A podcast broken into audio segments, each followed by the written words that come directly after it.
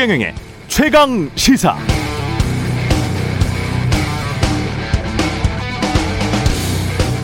네, 2050년까지 탄소 제로 시대를 열기 위한 전 세계적 협상이 진행되고 있습니다만 쉽지는 않은 것 같습니다.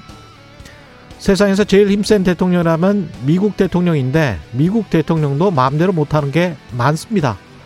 중국, 러시아, 인도 등이 사실상 반대하고 있고 다른 나라들도 1인당 GDP, 친환경 에너지 관련 기술 수준, 지하자원이나 제조업이 차지하는 비중에 따라서 제각각 이해관계가 다 다릅니다. 심지어는 미국 바이든 대통령도 당장 국내 유권자 눈치를 슬슬 보기 시작했습니다. 자신의 공약이기도 했고 환경보호나 전 지구적 생존의 문제라는 지극히 정당한 명분도 있지만 당장의 미국 제조업 일자리 감소와 떨어지는 지지율 앞에서는 생각이 달라질 수 있죠. 바이든 대통령의 지지율은 42%, 임기 초반 지지율로는 이례적일 만큼 낮습니다. 이런 지지율이라면 4년 뒤 트럼프 전 대통령이 또 나설 명분이 되고 트럼프가 다시 돌아온다면 탄소 제로 시대를 열기 위한 전 세계적 노력은 온통 다 물거품이 될 수도 있습니다. 트럼프를 막기 위해서라도 바이든 대통령은 국내 일자리, 미국 내 일자리, 미국의 경제 회복에 최우선 방점을 둬야 하는 상황, 고민이 많을 수밖에 없습니다. 세상에서 가장 힘센 나라 미국 대통령도 이렇게 자국 내 여론 동향을 살피면서 자기 마음대로 정치를 못하는데 우리나라 대통령 후보들은 자신이 대통령이 되면 정말 뭐든 다 할 것처럼, 뭐든 다 될 것처럼 이야기하고 있습니다. 대단하죠?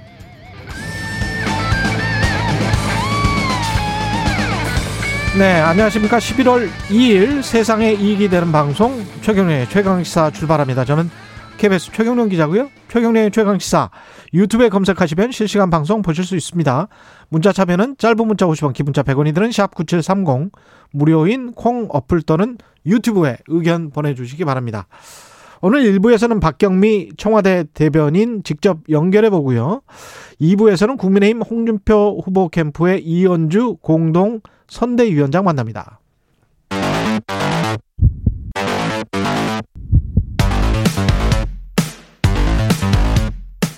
오늘 아침 가장 뜨거운 뉴스 언박싱. 네, 뉴스 언박싱 시작합니다. 민동기 기자, 김민하 시사평론가 나와 있습니다. 안녕하십니까? 안녕하세요. 대장동 관련 검찰 수사는 계속되고 있고 주요 피의자들의 구속영장을 청구를 했죠. 김만배 씨 사전 구속영장을 어제 재청구를 했습니다. 검찰이. 예. 그리고 남욱 변호사하고 정민용 전 성남도시개발공사 전략사업실장도 이 유동규 전 본부장의 공범으로 보고요. 구속영장을 청구를 했는데요. 일단 김만배 씨에게 적용된 혐의가 크게 세 가지거든요. 예. 그러니까 유동규 전 본부장에게 700억을 주기로 약속을 하고 이것과는 별개로 회사 돈으로 5억을 먼저 전달한 것으로, 요건 이제 횡령 및 뇌물 공여, 이렇게 검찰이 판단을 했고요. 예. 그리고 성남도시개발공사가 가져갈 수 있었던 돈이 최소 651억 정도 되는데 이거를 이제 택지라든가 분양이익을 챙긴 혐의, 요거는 이제 배임 혐의를 적용을 시켰습니다. 이게 누구에 대한 배임인가요? 이게 성남도시개발공사에 대한 배임인가요? 그렇죠. 성남도시개발공사가 최소 651억 정도를 가져갈 수 있었는데 이제 손실을 입혔다라고 판단을 한 것 같고요. 예. 그리고 김만배 씨가 새롭게 적용한 혐의가 있는데 친동생하고 지인, 그리고 원유철 전 미래한국당 대표 부인을 직원이라든가 고문으로 허위로 올린 다음에 회사 돈 한 4억 4천만 원가량을 횡령을 했다. 요걸 이제 새롭게 적용을 했는데 첫 번째 김만배 씨에 대해서 구속영장 청구했을 때하고 좀 몇 가지가 많이 달라졌습니다. 일단 배임 액수가 첫 번째 구속영장 때는 1,100억 플러스 알파라고 얘기를 했고 그다음에 뇌물을 현금 5억이라고 하지 않았습니까? 예. 근데 이번에 651억, 한 절반 정도로 깎았고요. 그리고 뇌물 같은 경우에는 수표 4억, 현금 1억으로 수정을 했습니다. 예. 아, 배임 액수를 깎았죠, 배임 액수를? 그렇습니다. 예. 예. 그리고 지금 그 구속영장에, 처음에 구속영장에는 곽상도 의원에 대한 50억 뇌물 공여 혐의가 포함이 돼 있지 않았습니까? 예. 이번에는 이걸 빼버렸습니다. 왜 그랬을까요? 아무래도 이 곽상도 의원 같은 경우에는 검찰이 수사를 아직 안 했잖아요. 아직 조사 안 했죠. 조사를 안 했기 때문에 아마 안 불렀죠, 아직. 피의자 방어권이라든가 이런 것 때문에 또 한 번 기각이 될 수 있다 이런 판단을 한 것 같고요. 그리고 김만배 씨가 발행한 수표가 유동규 씨를 거쳐가지고 남욱 정민용에게 전달된 사실을 확인을 했다라고 하면서 이 5억의 뇌물 혐의를 검찰이 이렇게 판단을 했거든요.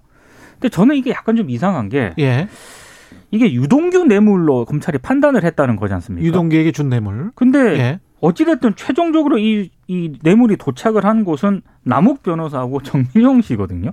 남욱 변호사 사무실에 그 있었던 4억 원 말하는 거잖아요. 수표. 최종 종착지가 지금 남욱하고 정민용 쪽인데. 유동규에게 아직 전달이 안 됐다. 이게 유동규 뇌물로 판단할 수 있을 것인가. 이건 아마 영장실질심사에서 검찰이 좀 이 재판부에 소명을 해야 될 그런 부분이 아닌가 싶습니다. 지금 이제 보도 나오기로는 이 4억 뇌물, 아니 4억 수표와 관련돼서 5억 뇌물에 관련돼서는 유동규 씨에게 애초에 이제 이 돈이 갔는데 유동규 씨가 이 돈을 남욱과 정민용 등에게 지금 빚을 채무를 갚는데 쓴 것이다.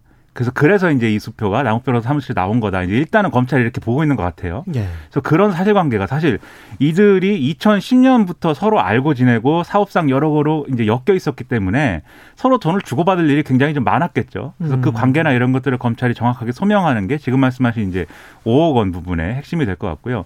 이 범죄 구조를 이해를 하려면 일단 유동규 전 본부장에 대해서 추가 기소를 했다는 점을 중심에 놓고 한번 보셔야 될 것 같습니다. 왜냐하면 그 전에 이제 유동규 씨 기소할 때 배임 혐의가 빠져가지고 그거 이제 뭐 봐주기 수사 아니냐 이렇게 논란이 됐었잖아요. 근데 검찰이 이제 추가 기소를 했습니다. 유동규 전 본부장이 화천대유 측에 특혜를 줘서 원래는 가져갈 수 없는 이익을 지금 말씀하신 651억을 더 가져가게 하고 여기에 플러스 아마도 수천억 원에 달할 수 있는 상당한 이익을 가져가도록 했다. 그래서 이게 배임이다. 의도적으로 처음부터 화천대유 관계자들하고 사업구조를 이렇게 짜고 그리고 사업자 선정도 되게 해줬다. 이게 기본적인 범죄 구조고 그 대가로 화천대유 일당들에게 지금 말씀하신 대로 뇌물 700억 약속받은 거 그다음에 5억 실제로 받은 거 포함해가지고 이런저런 이제 뇌물을 받았다. 이 범죄 구조가 이렇게 되는 거거든요. 그러면 이 지금 김만배 씨, 남욱 변호사 그다음에 정민영 변호사는 이 범죄에서 어떤 관계가 되는 거냐면 유동규 전 본부장의 배임, 성남도시개발공사에 대한 배임의 공범 구조로 되어 있는 겁니다. 그러니까요. 그렇습니다. 그렇죠. 그래서 이 공범 구조인 이 안에서 서로 뇌물 주고 뭐 이랬다라는 얘기인데. 근데 민간 사업자가 지금 성남도시개발공사에 배임을 할 수 있나? 사기는 칠 수 있어요. 사기는 칠 수 있는데 법적으로 이게 나중에 진실탐사회에서 변호사들한테 제가 좀 물어봐야 되겠는데 이게 아마 검찰도 헷갈렸을 것 같은데 이 부분에서. 그러니까 배임 될 수 있습니까? 민간 사업자가 성남도시개발공사에 계약을 이미 해버렸는데 지금 이제 사기다라고 말씀하시는 것은 성남도시개발공사가 이러한 앞으로 사업이 이렇게 계획될 것이고 그걸 통해서 특혜를 가져갈 거다라는 거를 화천대유 측이 교묘하게 속여가지고 그렇게 만들었다라고 그런 전제와 가정이 있는 거죠. 그건 사기인데 그게 아니라 처음부터 유동규 씨가 이 성남도시개발공사의 무슨 뭐 본부장 이런 게 되기 이전부터 화천대유 관계자들하고 앞으로 이 민간 합동 사업을 해가지고 개발 사업을 해가지고 여기서 나오는 수익을 우리가 나눠 갖자 이렇게 공모를 하고 그걸 통해서 이 본부장이 된 이후에도 사업자 선정을 하고 시행을 한 것이다. 이렇게 지금 보고 있는 겁니다. 그래서 이 배임의 주체는 이 법인의 내부인이어야 되는 거죠. 그런데 공범 관계인 것은 이 내부인이 배임을 저지를 수 있도록 외부인들이 공모하고 공범에 해당하는 일을 했다. 이 구조기 때문에. 그러니까 배임이 될 수 있다. 그렇습니다. 그런 논리로 가겠군요. 근데 한 가지 좀 이상한 건 다 이제 공모 관계로 적시를 했거든요.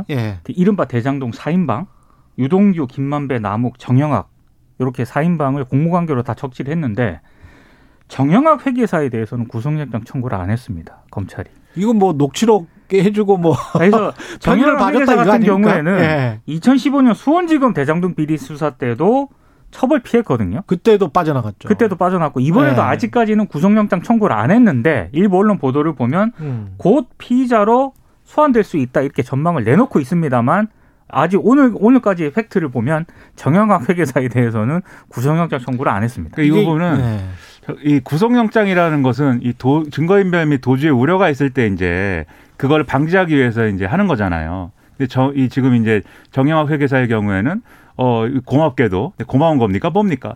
이 관계자 자신 입장에서는 뭐 고마운 거죠. 그렇죠. 네. 뭐 자기들끼리 한 대화를 녹음을 해가지고 검찰의 녹취록을 성실히 제출을 하고 검찰 조사에 놀라울 정도로 성실히 지금 임하고 있는 거 아니겠습니까? 예. 그렇기 때문에 이제 이 구속의 필요성이나 이런 것들을 따지기가 좀 어려운 부분이 있을 것 같은데 다만 지금 유동규 씨 배임 혐의로 추가 기소를 했다고 말씀드렸잖아요. 언론 예. 보도를 보면 이 추가 기소 내용에 이 정영학 회계사도 배임의 공범 중에 하나로 네. 지금 적시가 돼 있다고 합니다. 그렇죠. 그러면 지금 네. 구속영장은 청구가 안 됐다 하더라도 이 배임의 공범으로 기소되는 것은 지금 피할 수 없는 상황이기 때문에 뭐 처벌을 안 받게 되는 것까지는 아닐 거다 이렇게 보는데 뭐 끝까지 가봐야 뭐 알 수 있는 일이겠죠. 예. 근데 이 유동규 씨 공소장에 기소가 되면 이 적시가 되면 빠져나갈 수는 없을 겁니다. 기소가 안 될 수는 없을 거예요.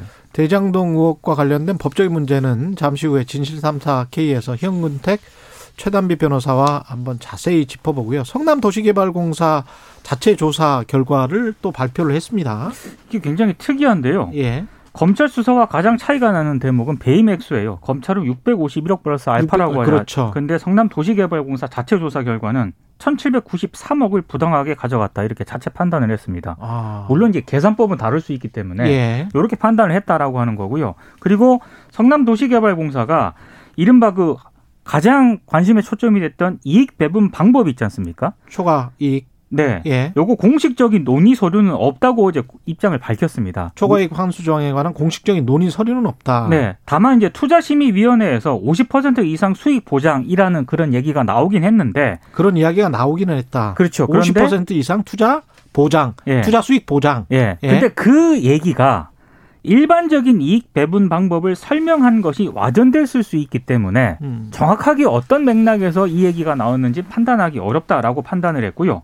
그리고 이재명 후보 쪽이 지금까지 성남도시개발공사가 고정이익을 확보하는 내용의 공모지침서를 이미 공고한 상태였기 때문에 사업협약 때 초과이익 환수 조항을 추가하는 것은 불가능했다 이렇게 설명을 하지 않았습니까? 예. 그런데 이거와는 좀 다르게 가능하다. 어제 이렇게 또 자체 조사 결과를 내놓았거든요.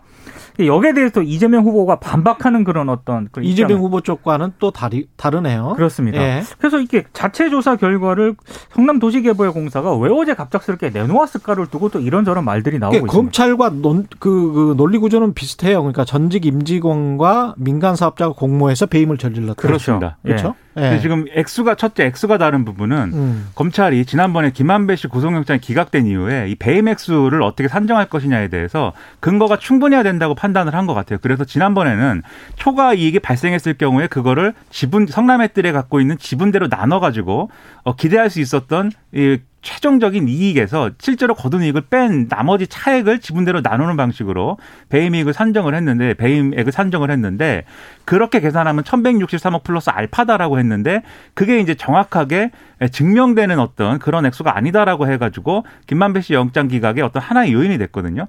그래서 지금 상정한 651억이라는 숫자는 이 3.3제곱미터 평당 이 개발 이익을 이 평당 1,500만 원을 거둘 수 있었던 것을 의도적으로 화천대유들하고 짜고 1,400만 원으로 계산을 해가지고 그래가지고 이제 끼친 손해를 651억으로 산정한 것이고 그 다음에 화천대유가 직접 분양 시행한 이 5개 필지 있지 않습니까? 5개 블록이 있는데 그거의 시행이익은 계산을 안 했어요. 왜냐하면 그것은 증명에 이르기 어려운 부분이 있을 거라고 봐서 근데 지금 성남도시개발공사가 자체 조사한 결과는 그 이익까지 포함한 겁니다. 그렇기 때문에 애초에 처음에 영장 기각될 때 검찰 계산 방법하고 유사한 부분이기 때문에 그래서 이제 배임 액수의 차이가 지금 나는 건데 최종적으로는 검찰이 651억이라는 배임 액수로 확정하고 끝내진 않을 것 같기 때문에 더 아마도 배임 액수 추가를 해가지고 기소할 가능성들이 있기 때문에 그 부분은 이제 이후에 이제 판단할 부분인 것 같고요. 그리고 지금 의도에 대해서는 이재명 캠프 측에서는 이분이 이 성남도시개발공사 자체 조사 결과를 발표한 지금 사장이 이 인사 문제로 이전에 이제 물러났다가 이 소송을 거쳐가지고 다시 복귀한 이런 케이스여서 예. 이것과 관련돼서 뭐 모종의 의도가 있는 거 아니냐라는 얘기까지 지금 하고 있는 상황. 임기도 얼마 안 남았다고 합니다. 네.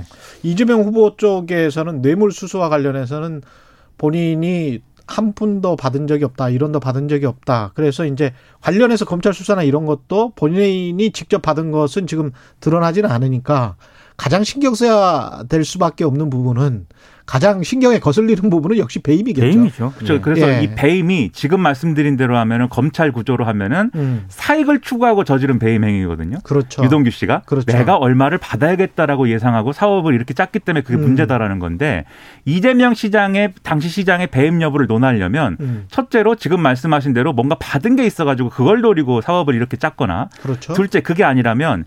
이게 그런 따로 받은 게 없더라도 저 이런 상황이 될 것을 미리 예상을 했는데 하고. 알면서도 사업을 이렇게 짜서 화천대유 일당들에게 이 이익을 안겨줬다라고 하면 이게 성립이 되는데 초과 이익 환수 조항을 빼줬거나 그렇죠. 그렇죠. 근데 이재명 후보 쪽의 방어 논리는 당시에는 이렇게 이 사업 계획을 짜는 게 최선의 선택이었고.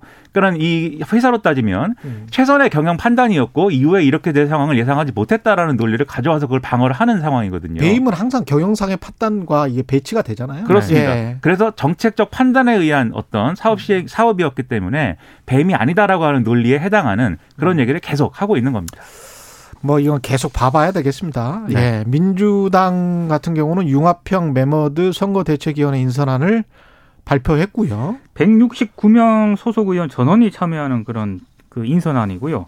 오늘은 선대위 출정식을 엽니다. 사실상 총력전에 나설 그런 계획인데 12명의 공동선대위원장 체제로 출범을 하고요. 가장 관심을 모았던 서른 의원이 있지 않습니까? 예. 공동선대위원장으로 합류를 하기로 했습니다. 언론 보도를 보니까 어제 이낙연 측 의원들하고 예. 이재명 후보가 서울 여의도 중국집 부근에서 뭐 중국집에서 소맥 회동을 했다라는 그런 보도도 있긴 한데요. 추미애 전 법무부 장관 같은 경우에는 명예선대위원장을 맡기로 했습니다. 그리고 오늘 그 선대위 출정식에서 이낙연 전 대표 같은 경우에는 이재명 후보 지지 연설을 또 할 계획인데 아무래도 원팀에 굉장히 신경을 쓰고 있는 그런 양상이고요. 다만 외부인사 영입 있지 않습니까? 이런 부분들에 대해서는 2차, 3차 계속 인선을 발표할 계획이라고 하고 민주당이 열린민주당 인사들을 선대위로 포용을 할 것인지에 대해서는 내부 논의 중이라고 하고요. 오늘 일부 언론 보도를 보니까 한 가지 조금 좀 비판적으로 보고 있는 게 정진상 전 성남시 정책실장 있지 않습니까? 예. 이번에 그 캠프 부실장을 맡고 있었거든요. 예. 그런데 이번에 선대위 비서실 부실장에 임명이 됐습니다. 그래서 이거는 조금 논란이 좀 제기될 수 있다라고 일부 언론이 좀 문제를 지적을 하고 있습니다. 그때 글쎄요. 그 사람이 어떤 혐의나 뭐가 있어서 부정부패 혐의가 있어가지고 지금 당장 그 사람을 잘라야 되는 상황인가요? 뭐 이 부정부패 혐의가 이제 뭐 지금 검찰 수사나 왜 논란이 되지 이게? 검찰 수사나 예. 이런 걸 통해서 밝혀지는 것은 아닌데 예. 이제 관련된 여러 가지 이제 논란에 예를 들면 그 이전에 성남도시개발공사 사장을 맡았던 황무성 씨라든가 이런 사람들에게 이제 압력을 이제 행사한 거 아니냐 뭐 이런 의혹도 있고 그런 의혹들이 보도가 된 그런 상황이죠. 그런데 이것도 사실은 실체는 아직은 잡혀 있지 않습니다. 아직까지는. 황무성 사장의 주장인 거고 그만큼 뭐랄까요? 그 이재명 후보가 그 논란이나 의혹이 있다면 그거를 안고 그게 지지율이 깎인다고 하더라도 정진상을 내 옆에 둬야 되겠다라고 그렇습니다. 생각하면 기용하는 것이고 그렇죠. 그렇습니다. 뭐 그거는 판단이 좀 다를 수밖에 없을 것 같은데. 근데 이제 다만 예. 이제 전략적으로 그렇게 해가지고 발생할 수 있는 추가적인 또 비판 포인트나 논란 이런 것들은 또 이제 있을 수 있는데 그건 이제 뭐 후보가 돌파하는 거니까. 그렇죠. 그거는 뭐 선택이라고 할 수 있겠는데. 그건 선택이죠. 예. 다만 이제 이런 부분이 있어요. 이제 선대위가 어쨌든 꾸려졌지 않습니까?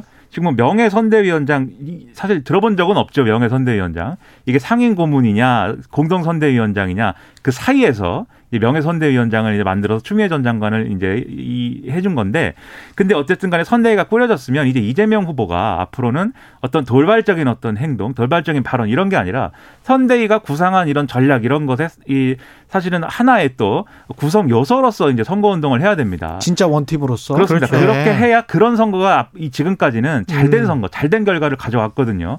그 선대위의 전략에 따르는 후보 이런 그림이 가장 좋다. 후보의 개인기나 어떤 후보 개인의 어떤 퍼스널리티로 돌파할 수 있는 그런 어떤 선거는 좀 한계가 있을 것이다. 저는 이렇게 생각을 합니다. 그렇죠. 예, 그게 아무래도 유리하겠죠. 예. 당원 투표 첫날 국민의힘은 역대급 투표율을 기록을 했고요. 당원 모바일 투표가 어제 오후 5시 마감으로 43.82%를 기록을 했거든요. 예. 말씀하신 것처럼 역대급이고요. 홍준표 의원 쪽에서는 지금 일반 여론조사에서 우위를 보이고 있는 것으로 지금 평가가 되고 있는데 그만큼 민심이 당심에 반영될 수밖에 없고 본인한테 유리하다라고 주장을 하고 있습니다. 서로 유리하다고 해석하겠죠. 네, 윤 전 총장 쪽에서는 거 봐라 이제 예. 이 당원들이 위기의식을 느끼고 자신한테 표심을 좀 던진 것이다라고 해석을 하고 있는데 뚜껑은 열어봐야 합니다. 마치기 전에 김민하 평론가 네. 윤석열 후보 네. 11월 5일 전에 안 간다고 하잖아요. 제가 어제 말했잖아요. 아니, 그래서 안 갈 거라고. 저도 그럴 수 있다고 말씀드렸어요. 네, 이게 갈 수도 있고 안 갈 수도 있는데 저는 가는 네. 게 맞다고 봤거든요. 광주. 도의적으로 네. 그 여러 계산을 떠나서 도의적으로 이것은 빨리 가면 빨리 갈수록 좋은 것이기 때문에 그 이전부터 가야 된다고 봤는데 네. 제가 그 전주에 다른 방송에서 사실은 얘기를 했어요. 네. 이게 윤석열 전 총장이 광주에 가서 충돌이 일어나거나 이렇게 뭘 맞거나 이런 상황이 되면 일부에서는 그것 때문에 보수표가 결집할 거라고 하는데 아니다. 네. 이 윤석열 카드로 광주라든가 중도층을 공략할 수 있다라고 하는 그 정권교체 가능 논리가 흔들릴 수 있기 때문에 그런 모습은 오히려 윤석열 후보에게는 손해가 될 수 있다. 그런데 그걸 네. 떠나서 도의적으로 가는 게 맞다. 제가 이제 이렇게 얘기를 했습니다. 그런데 그런 선택을 예. 안 한 거죠. 저는 예. 이것도 예. 상당한 실책이고 네. 윤석열 캠프가 메머드 캠프라고 하는데 제대로 된 판단을 제가 볼 때는 못하고 있는 것에 가깝다고 봅니다. 충돌보다는 예. 가서 또 다른 실언을 하는 게 더 그렇죠. 실언을 하고 또 그것도 전략이라고 하고 쇼라고 하고 이런 걸 의식한 건데요. 그런 거 다 의식하면 광주에 언제 가서 언제 사과합니까? 영원히 못합니다. 그러면. 알겠습니다. 예, 뉴스 언박싱 민동기 기자 김민하 평론가였습니다. 제가 맞았다는 거에 저는 자부심을 느끼고. 언제나 맞으시죠. 역시 최경영 기자입니다. 네. 최경영 기자. 명불허전. 예. 네, 명불허전이에요. KBS 1라디오 최경영의 최강시사 듣고 계신 지금 시각은 7시 41분입니다. 오늘 하루 이슈의 중심.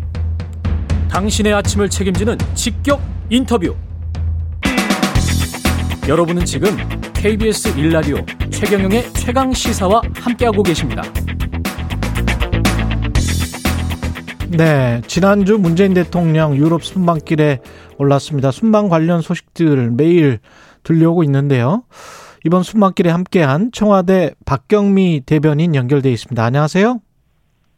네, 안녕하세요. 예, 대변인님 지금 어디세요?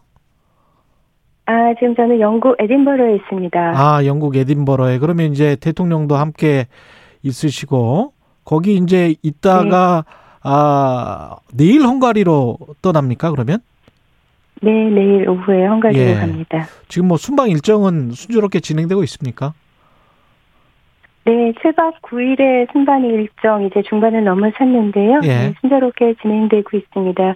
아시다시피 로마에서 G20 참석하고 이곳 영국으로 와서 COP26, 그러니까 UN 기후변화 협약 당사국 총회 참석하고 내일 헝가리 국빈 방문하면서 비세그라드 4개국, 그게 이제 헝가리, 체코, 폴란드, 슬로바키아인데요. 거기랑 4개국하고 정상회담하고 비즈니스 포럼 진행합니다.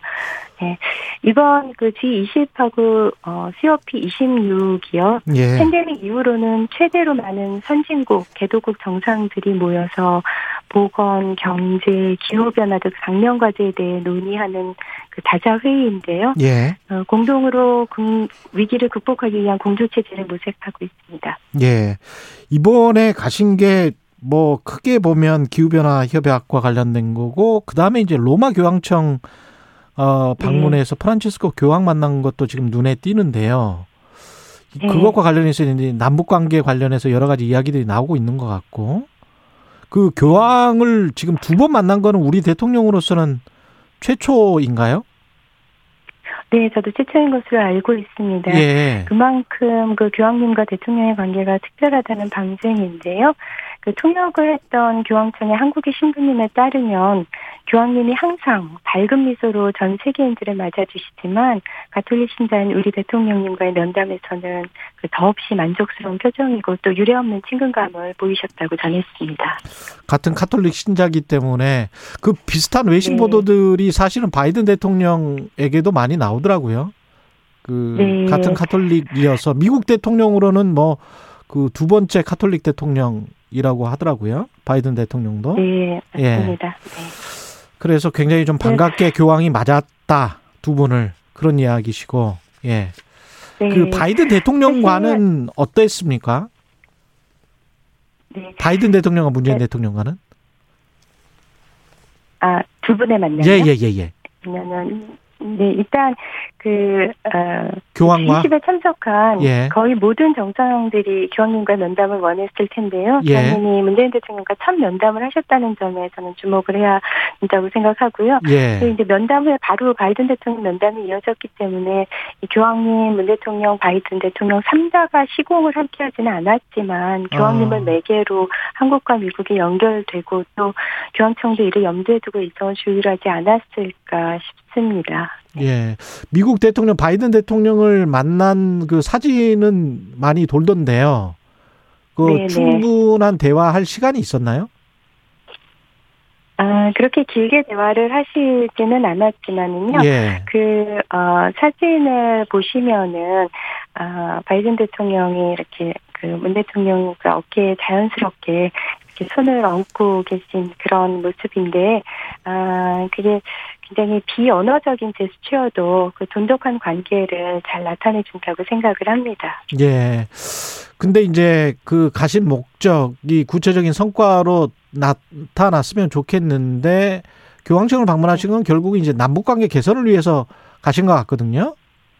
그 네. 어떤 구체적인 이야기가 있었습니까? 네, 두 분 면담 상황을 말씀드리면은, 예. 대통령이 이제 3년 전, 네, 한반도 평화를 위한 교황님의 노력을 말씀하셨고요. 그러니까 교황님이 먼저 초청장이 오면 방북하겠다는 의사를 밝히셨습니다. 그런데 한국에서 그 기사를 보니까 예. 그걸 좀 왜곡한 경우들도 있더라고요. 그러니까 초청장이 오면 방북하겠다 이거는 이제 교황의 공식적인 입장인 거죠. 예. 네, 맞습니다. 예. 그런데 이제 그 교황청에서 나온 보도 자료에는 뭐 그 내용이 포함되어 있지 않다 이런 보도도 봤는데요. 예, 일부 언론이 그런 보도했어요. 예. 네, 근데 교황청 보도자료는 기본적으로 대화의 큰 주제만 제시를 하는데요. 그 교황청 보도자료가 이제 이태리어하고 영어로 되어 있는데, 제가 영어를 잠깐 말씀드리면, 예. joint effort and goodwill may favor peace and development in the Korean Peninsula. 그러니까 한반도의 평화 발전을 위한 공동의 노력과 선의 이런 부분에서 그 방북이 내포되어 있는 것이거든요. 예. 문재인 대통령이 전 세계의 정신적 지지인 교황님과의 대화를 뭐 지어낼 수는 없겠죠. 예. 어떻게 이렇게 가당치 않은 상상을 할 수 있을까? 예. 좀 언론에 대해서 좀 참으로 좀 개탄스럽습니다. 그러니까 발표문이나 공식 입장문에서는 그걸 내포를 했고 말을 하고 네. 대화를 할 때는 그쪽에서 북한에서 초청장이 오면 기꺼이 가겠다 이렇게 이제 답변을 했다는 그럼요. 거죠. 예. 네, 그런 예. 의지를 분명히 밝히셨습니다. 예. 어쨌든 이제 변수는 북한 반응인데 어떻습니까? 예. 지금 접촉 중이라는 이야기도 나오고 있고요. 교황청이. 네, 여러 가지 노력이 이루어지고 있는 것으로 알고 있습니다만 또 교황청이 추진하는 사안이라서 제가 구체적인 말씀을 드리는 것은 적절치 않은 것 같고요. 예. 근데 이제 교황님이 방문을 하려면 이 네. 김정은 국무위원장이 바티칸 네. 교황청으로 초청장을 보내야지 방문할 수 있는 거죠? 그렇죠. 예. 이게 그 임기 내에 가능할까요? 어떻게 보세요?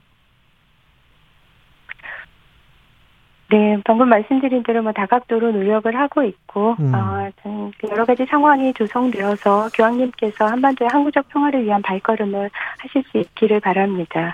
그 방역 상황도 약간 좀 문제가 될 수도 있을 것 같고요. 북한 내의 방역 상황도. 예, 여러 가지 변수들이 있는데, 예. 다 잘 해결될 수 있기를 바랍니다. 그 전에 나왔던 보도들을 보면 베이징 동계올림픽이 한반도 평화 프로세스를 위한 어떤 중요한 이벤트가 마련되는 자리가 될 수도 있다. 그런 시점이 될 수도 있다. 그런 보도들은 지금 계속 나왔다가 들어갔다 그랬거든요. 어떻게 진행되고 있습니까? 혹시 남북 정상회담과 관련해서는? 네. 여러 가지 노력이 이루어지고 있다는 말씀만 드리고요. 예. 또 그런 어떤 시기에 대해서는 또 예단하기가 어려울 것 같습니다. 예. 단 그 교황님이 아르헨티나 따뜻한 나라 출신이기 때문에 예. 겨울에는 뭐 움직이시기 어렵다고 알고 있고요. 아, 그런 그런 게 있군요. 예. 예. 그러니까 한반도 평화를 위해서 항상 기도해주고 계신 교황님의 북한 방문은 어떤 뭐 만들어지는 이벤트가 아니라 예. 그 자체로 숭고한 행보이기 때문에 뭐 종전선언, 베이징 올림픽 이런 것들과 연계짓지 않고 그 자체로 봐주셨으면 합니다. 알겠습니다. 그 임기 내 지금 가령 한미 정상회담이나 한일 정상회담 같은 경우는 열릴 가능성이 있을까요, 지금? 네, 미국의 경우는 5월 한미 정상회담에서 워낙 풍부한 성과가 있었고 예. 그 후속 조치들이 계속 진행 중이고요. 그다음에 어제 G20에서 바이든 대통령과 잠깐 만나셨고 또 오늘 COP26에서도 잠깐 만나서 대화를 나누셨습니다. 근데 제가 차제에 말씀드리고 싶은 건 우리 언론이 외교라 하면은 미국, 중국, 일본에만 주목하는 경향이 있는 게 그렇죠. 그걸 넘어서 다자 외교로 좀 관심의 폭을 넓혔으면 사실 실제 문재인 정부에서는 한미, 한중, 한러 관계 크게 개선시켰고 또 신남방, 신북 등 외교 다변화에도 큰 노력을 기울이고 있거든요. 지금 이번에 G20 정상회담에서도 G20 정상회담에서도 그런 것들이 좀 보였습니까? 다른 나라들과는 그러면? 네, 그 다양한 국가들과 양자 정상회담을 가졌는데요. 예. 현재까지 EU, 프랑스, 호주, 독일 이렇게 양자 정상회담했는데 4개 국가 모두 상대국에서 먼저 제안한 거고 또 우리가 요청을 받았지만 양자회담에 응하지 못한 국가도 여럿이에요. 아. 근데 이런 다자 정상회담에 회의에 와보면 대한민국 인기를 실감할 수가 있는데요.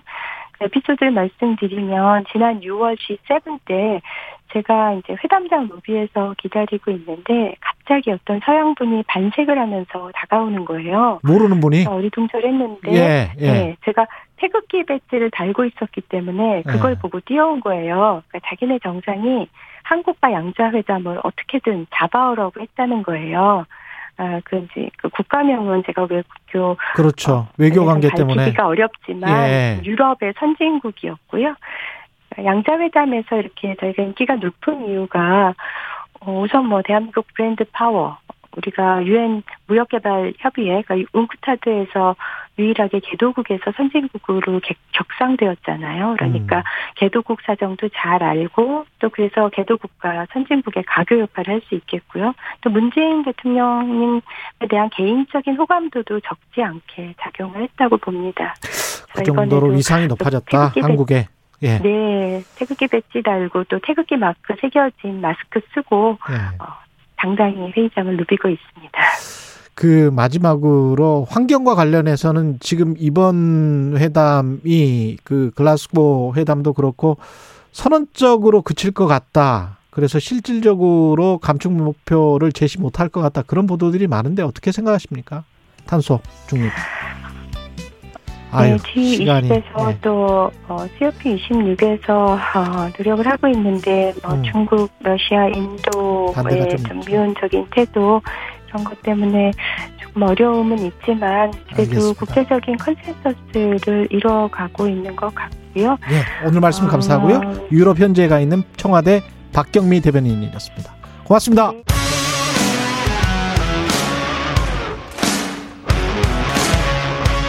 오늘 하루 이슈의 중심 최경영의 최강시사.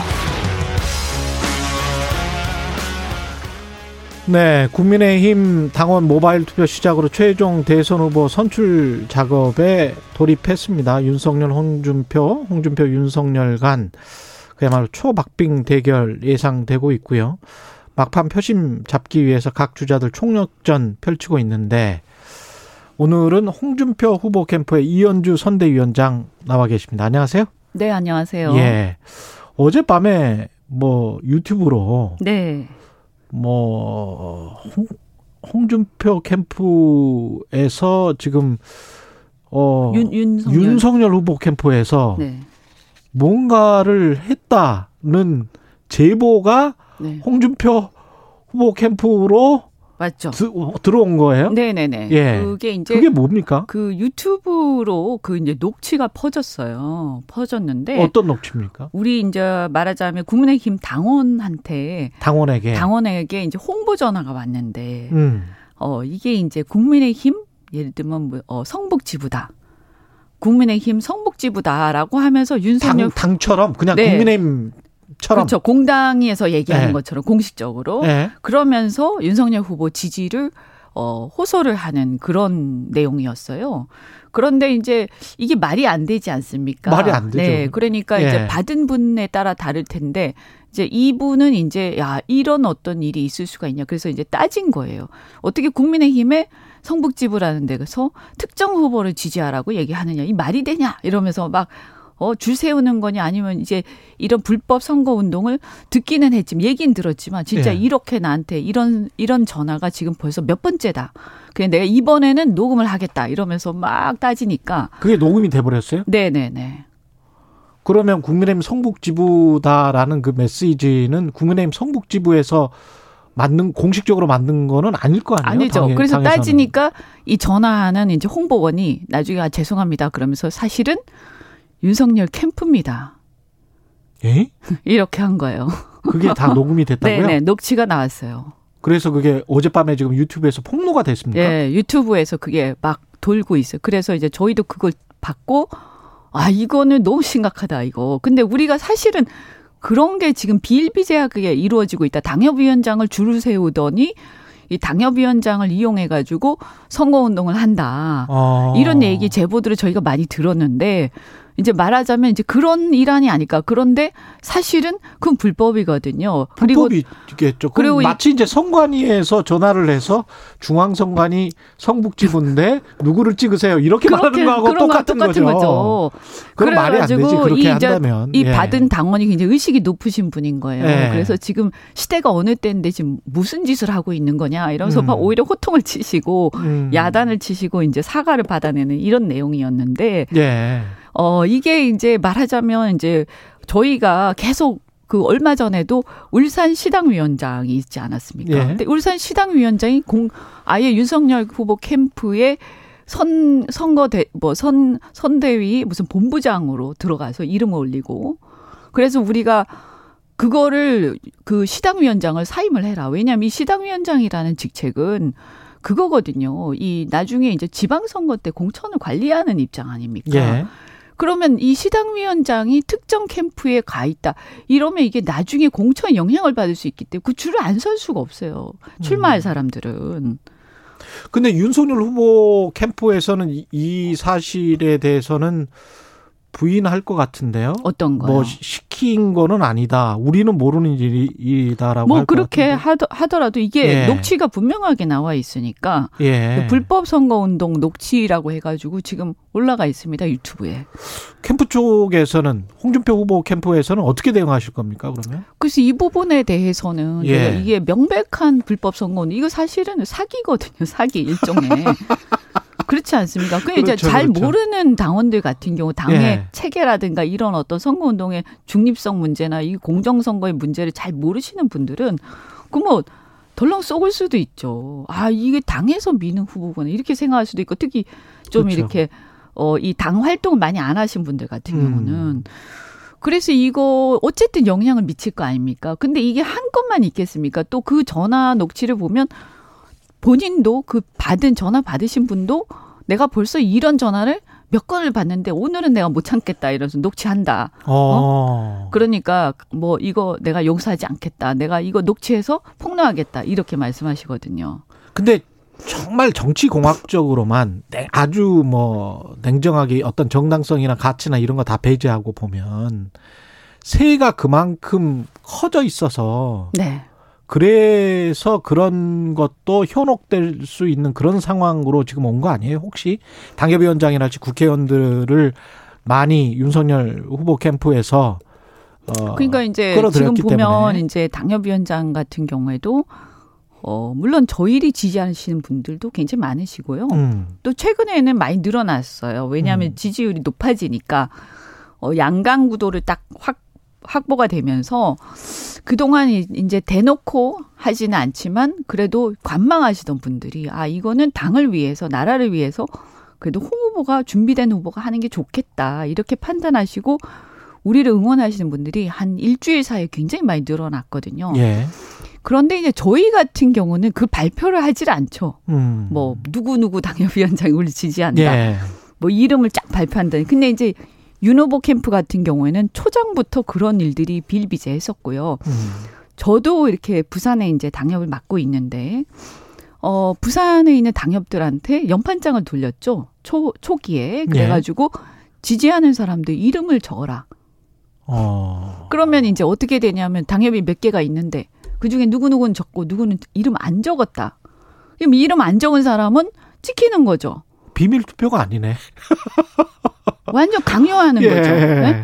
그래서 제가 그때 아주 제가 윤석열 후보한테 크게 실망을 하고 이 사람 큰일 나겠네. 응? 그래서 제가 그거 이름을 적어서 연판장 돌리길래 이런 짓을 하지 마라. 이거야말로 반민주적이고 패권적인 행태다. 이 뭐 하는 거냐 이거. 그러면 여기서 특히 그때는 윤석열 후보가 압도적으로 1등을 하고 있었기 때문에 사실은 다른 대안이 없다라는 생각 많이 했었거든요. 몇 달 전만 해도. 예. 그래도 다른 사람 지지한 사람이 있을 거 아닙니까? 그런데 그렇게 딱 나오니까 굉장한 압박을 느끼게 돼요. 사람들이. 예. 그래서 제가 이런 짓을 하면 윤석열 후보가 밖에서 왔다라고 해갖고 사람들이 오히려 신인이라고 생각하는데 이런 낡은 정치를 갖다가 앞장서서 하고 있으면 당신들은 오히려 이건 패배의 요인이 될 거다. 예. 그리고 당이 이렇게 가는 거는 절대 안 된다. 그러면서 저는 이런 짓 하지 마라 막 했더니 이제 저한테는 서면 요구를 안 하더라고요. 내일 또 윤석열 후보 캠프 쪽이 나오니까 내일 또 관련해서는 자세하게 여쭤보고요. 네, 그래서 그 영판장은 예. 발표가 됐어요. 제 이름 안 들어간 상태에서. 이 언론 보도를 제가 보니까 신규 당원 그 이준석 대표 체제 이후에 신규 당원 가입이 6대 4, 2040이 한 40%, 50대 이상이 60% 뭐 이런 식의 보도가 나오고 있는데 그러면 기존 당원까지 다 합하면 그래도 50대 이상이 굉장히 많다. 이렇게 판단할 수 있습니까? 지금 책임당원 같은 경우에? 그렇죠. 그런데 이제 예. 윤 후보의 주된 지지층 60대 이상이시죠? 아. 네네네. 네. 50대는 주된 지지층이 아니다? 네네네. 예. 50대 같은 경우에는 지금까지 쭉 여론조사를 보면 거의 비슷하고요. 아, 50대까지는 비슷하고? 네. 그 다음 40대까지, 이제 원래 2030에서 시작을 했는데 40대까지는 이제 확연하게 우세하고 홍 후보께서. 최근 여론조사는 그렇더라고요. 그렇죠. 예. 확연하게 그래서 윤 후보에 대해서 3%, 9%, 8% 후보다. 398 후보. 네. 예. 20대, 30대, 40대에서. 예. 그래서 398 후보다라는 얘기가 젊은이들 사이에서 돌았지 않습니까? 예. 그 정도로 이제 이 어떤 세대별 차이가 확연한데 윤 후보의 주된 지지층은 이제 60대 이상. 특히 이제 70대로 가면 압도적이시죠. 그거는 이제 여러 가지 이유가 있을 텐데 아무래도 70대 이상쯤 되면 온라인 잘 안 보시죠. 모바일이나 이런 거를. 예. 그리고 이제 지방에 계신 분들이 많고요. 그러다 보면 정보가 좀 느려요. 아. 네. 그러니까 처음에 보면 잘 아시다시피 압도적이고 막 이렇게 그때 조국 사태부터 해가지고 뭐 그분이 막 영웅시 됐기 때문에 그게 한 몇 달 전 얘기죠. 근데 사실 아시다시피 이 몇 달 사이에 얼마나 판세가 바뀌었습니까? 그래서 홍 후보의 바람이 불고 또 이렇게 많은 이제 젊은이들이 지지하기 시작하고 여론조사 최근에 보면 뭐 굉장히 많은 격차가 벌어지는 것도 있었고요. 어쨌든 지난주는 뭐 한 10개 정도 저희가 봤는데 10개가 다 우리가 우세를 하더라고요. 물론 뭐 일부 작은 여론조사 기관이 있는지 모르겠지만 그래서 그런 것들을 이제 사실 여론의 동향이라든가 정보에서 좀 늦죠. 그렇게 연세 많으신 예. 분들은. 그래서 잘 안 바뀌죠. 예. 그래서 그분들 얘기를 들어보면 아직 이제 옛날에 몇 달 전의 얘기, 그 상태를 아직도 생각하신 분들이 많으세요. 근데 지금 당장 투표를 하고 있지 않습니까? 그렇죠. 그래서 예. 이제 저희가 최대한 이제 지방이나 시골로 가서도 막 말씀 많이 드리고 이것이 현실이고 지금 많이 바뀌었고 이미. 그 다음에 그 사이 그 이유는 뭐냐 하면 몇 달 사이에 보여준 윤석열 후보에 대한 실망, 여러 가지 또 국정 운영의 준비가 안 돼 있는 부분들, 여러 가지 이제 실언, 잇따른 망언들, 이런 것들을 이제 저희가 홍보를 하고는 있습니다만 아무래도 70대 이상은 저희가 불리하다고 봐야 되고요. 예. 이제 50대는 이제 비슷한데 50대하고 60대 초반 정도만 돼도 상당히 이제 이 그 아무래도 조금 낮거든요. 예. 이렇게 정보 면에서 보면. 그래서 이제 그분들 같은 경우에는 이제 최근에는 어떤 흐름들이 좀 있냐면 특히 TK를 중심으로 해서 자기가 여전히 본인이 이 윤석열 후보를 지지를 하긴 한다. 그리고 홍 후보는 썩 마음엔 안 든다. 그런데 본선 가서 이재명 후보 상대하고 토론하고 이렇게 하려면 몇 달 동안 윤 후보는 불안해서 안 되겠다.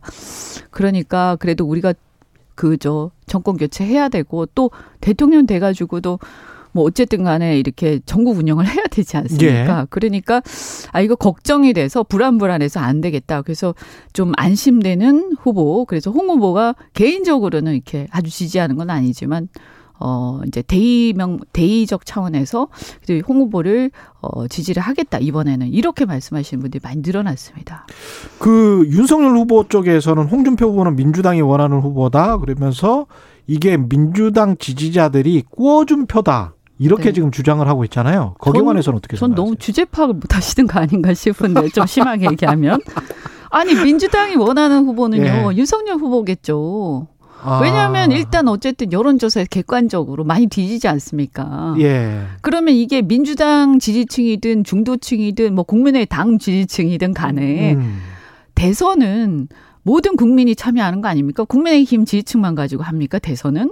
그렇지 않죠. 네. 예. 그러면 저는 도로 묻고 싶은 게요. 예. 국민의힘 지지층 말고는 전혀 확장력이 없고 다른 당을 지지하거나 중도거나 무당층에서 별로 지지가 안 나오는 후보가 어떻게 이긴단 말입니까? 그래서 저는 그건 오히려 본인이 경쟁력이 없다는 거를 홍보하고 다니는 꼴이기 때문에 되게 웃긴다는 생각이 좀 들고요. 왜 그런 얘기를 하시는가? 그 얘기를 한 바퀴만 돌려서 생각해보면 본인이 확장력이 없고 이 30%의 어떤 그 박스를 못 벗어난다는 얘기를 고백하는 거랑 똑같다. 그래서 우리는 지금 본선에서 이기려고 지금 경선하는 거지. 지금 국민의힘 후보를 뽑고 끝나는 선거가 아니지 않습니까? 그렇죠. 예. 그리고 또 하나가 뭐냐 하면 그래서 일단 민주당 쪽에서 만만한 후보가 더 좋을 텐데 예. 처음에 홍 후보가 굉장히 낮을 때 3% 4% 할 때는 만만했는지 몰라요. 그렇지만 지금은 윤석열 후보가 잇따른 망언과 지지율 폭락으로 만만하죠. 민주당 입장에서는. 예. 다만 민주당은 이런 건 있어요. 윤석열 후보가 너무 싫어요. 예. 그 역사가 있으니까요. 그런 어떤 관계가 있지 않습니까? 그렇죠. 그러다 보니까 윤석열 후보에 대한 증오심 같은 게 있어요. 민주당 지지층에는. 예. 그래서 이거는 윤석열 후보가 무서워서 그런 게 아니고 미운 거예요. 그래서 거꾸로 역으로 민주당 지지층이나 이 그 여권 성향의 지지층을 결집시킵니다. 그래서 양자 대결을 보시면 윤 후보하고 하게 되면 홍 후보 나오시는 경우보다 훨씬 더 이재명 지지가 결집됩니다. 오히려 예를 들면 이낙연 후보나 이런 쪽이 그 쪽을 지지하시던 분들이 이 명분이 안 서는 거죠. 그러니까 윤석열 후보는 때는. 절대 지지하지 않으려는 층이 분명히 존재하지만 홍준표 후보는 상대적으로 그렇죠. 상대적으로 비호감도가 낮은 거죠. 비호감도가 낮다. 그렇죠. 그거는 뭐 이렇게 여러 여론조사에서도 나오는 바니까요. 예, 그래서 이게 거기다가 중요한 게 뭐냐면 우리 당 후보들끼리만 하는 게 아니에요. 예를 들어서 양자 대결을 보더라도 예. 최근에 이렇게 쭉 흐름이 뭐냐면 양자 대결도 홍준표 후보가 윤석열 후보보다 더 큰 차이로 계속 이기거든요. 그러면 이재명 후보를 넣고 홍준표 후보를 물었는데 예. 이재명 후보를 지지하지 않고 홍준표 후보를 지지했다. 그러면 그분은 과거에 민주당을 지지했든 말든 홍준표 후보로 전환된 거 아닙니까? 지지가. 이재명 후보는 그래도 나는 민주당 옛날에 지지했어도 이재명 후보 싫고 홍준표 후보가 더 좋다 이 얘기잖아요. 예. 그럼 이거야말로 우리가 바라는 거 아닙니까? 그래야 선거를 이기지. 그렇지 않습니까? 그럼 어떻게 선거 이기겠다는 겁니까? 그쪽은? 예. 예. 우리 지지층만 가지고 30%를 그 박스에서 못 벗어나면서 그걸 자랑이라고 떠드는 게 저는 정말 한심합니다. 예. 아, 그리고 그 박사모 회장단이 그러니까 박근혜 전 대통령을 지지하는 모임, 박사모 회장단이 윤석열 후보를 지지했다 이런 게 나왔었잖아요. 네. 근데 이게 또 가짜 박사모다 이런 또 논란도 있고요. 이게 정확한 실체는 뭡니까? 예, 박사모는 2004년에 창설이 됐죠. 예. 우리가 이제 뭐 노사모도 있다시피 그런 어떤 단체는 뭐 상표권 등록해가지고 이름 못 쓰는 건 아니지만 누가 보더라도 누구와 함께하고 그 조직과 세력이 정통성이 있기 때문에 그거 빼고 나중에 이름만 누구 몇 명에서 모여가지고 이름 따라했다고 해서 그게 박사모 되는 건 아니지 않습니까? 예. 이번에 그 박사모라고 해서 언론에 나왔던 거는 박사모 회장단이라고 해서 그 일부 단체들 뭐 근혜사랑부터 해가지고 여러 이제 잡단 단체들이 있던데 보니까 1인 단체로 의심되는 곳들도 있는 것 같고요. 그 단체들이 모여서 하여튼 정체불명의 단체들이 모여서 이름을 박사모 회장단이라고 지은 거예요. 그래서 박사모 회장단이라고 지으면서 그거를 갖다가 홍보를 할 때 박사모가 윤석열 후보를 지지했다. 이렇게 이제 언론 플레이를 한 거죠. 예. 그래서 이번에 엊그저께 그 원래 박사모는 2004년에 정강용이라는 분이 중심이 돼서 전국적인 맞아요. 조직을 예. 만든 예. 거죠. 그쪽은 예. 되게 유명하시잖아요. 예. 예. 그분은 홍준표 후보 지지를 이미 선언하셨어요. 아, 정강용 씨는? 네네네. 그리고 엊그저께 그 건 때문에 굉장히 화가 났어요. 박사모 단체가. 그래서 어디서 이런 거를 사칭을 하느냐. 그리고 지금 이거를 선거에 이용하는 이 윤석열 캠프는 또 뭐냐. 누가 봐도 알 텐데 예. 그러면서 이제 이것은 박사모를 모독한 것이다. 그리고 더 나아가서 박근혜 대통령을 모독한 것이다. 이러면서 고발을 했습니다. 그 단체들이. 예. 그래서 이 부분은 이제 저는 짝퉁 논란도 한심한 얘기지만 더 심각한 건 뭐냐면 어쨌든 최근에 우리 이제 홍 후보 같은 경우는 지난번에 어쨌든 당에서 대통령을 탄핵된 이후에 출당을 한 부분 이런 거에 대해서 진심으로 사죄한다고 기자회견하셨어요. 예.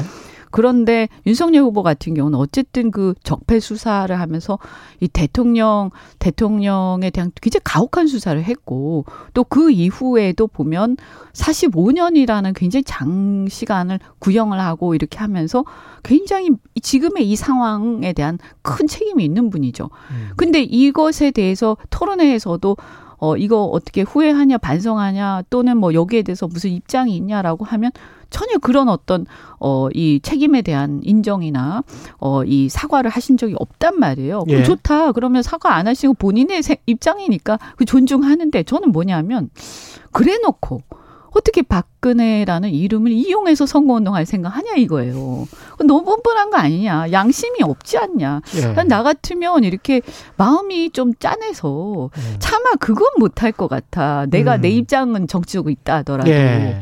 그렇지 않습니까? 그래서 굉장히 씁쓸하고 얼마 전에도 박지만 회장께서 우리 그 가족을 힘들게 한 사람을 나는 지지할 수 없다. 이 얘기를 분명히 이제 언론에다 밝히셨는데 그런데 사실 그게 왜 그 밝히게 됐냐면 그 전에 이 박지원 회장 하지도 않은 얘기를 갖다가 누가 같이 그 자리에 있으면서 다른 사람이 한 말을 가지고 박지만 회장을 비롯한 박근혜 대통령의 가족들이 윤석열 후보를 지지하는데 공감대를 이뤘다. 이런 모호한 말로 해서 마치 지지하는 것처럼 언론 플레이를 하다가 오히려 역풍을 맞은 거죠. 그렇군요. 근데 이런 것들이 저는 좀 이렇게 진정성이 너무 없지 않느냐. 예, 이건 뭐 입장은 다를 수 있지만요. 예, 마지막으로 네네. 꼭 여쭤봐야 될 게 네. 홍 후보가 대통령 후보가 돼도 네. 김종인 전 비대위원장의 역할은 변함이 없습니까?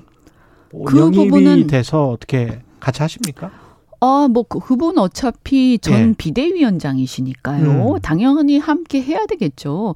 그러면 다른 분을 지지할 수는 없지 않습니까? 뭐 이재명 후보를 지지할 그러지는 않을 거 아닙니까? 예. 당연히 우리와 함께 하면서 또 저희가 모셔야 될 테고.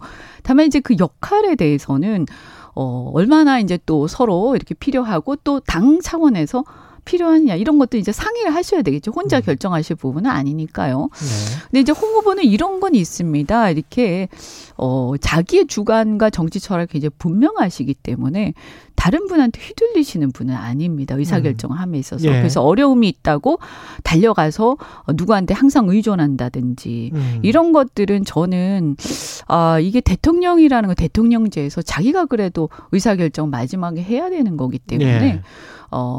아무리 이제 훌륭하신 원로라 해도 우리가 지혜는 빌리지언정, 그 휘둘리거나 이렇게 의사결정에 의존하는 모습들은 저는 국민들한테는 그렇게 좋게 보이지 않을 것이다. 이렇게 생각이 됩니다.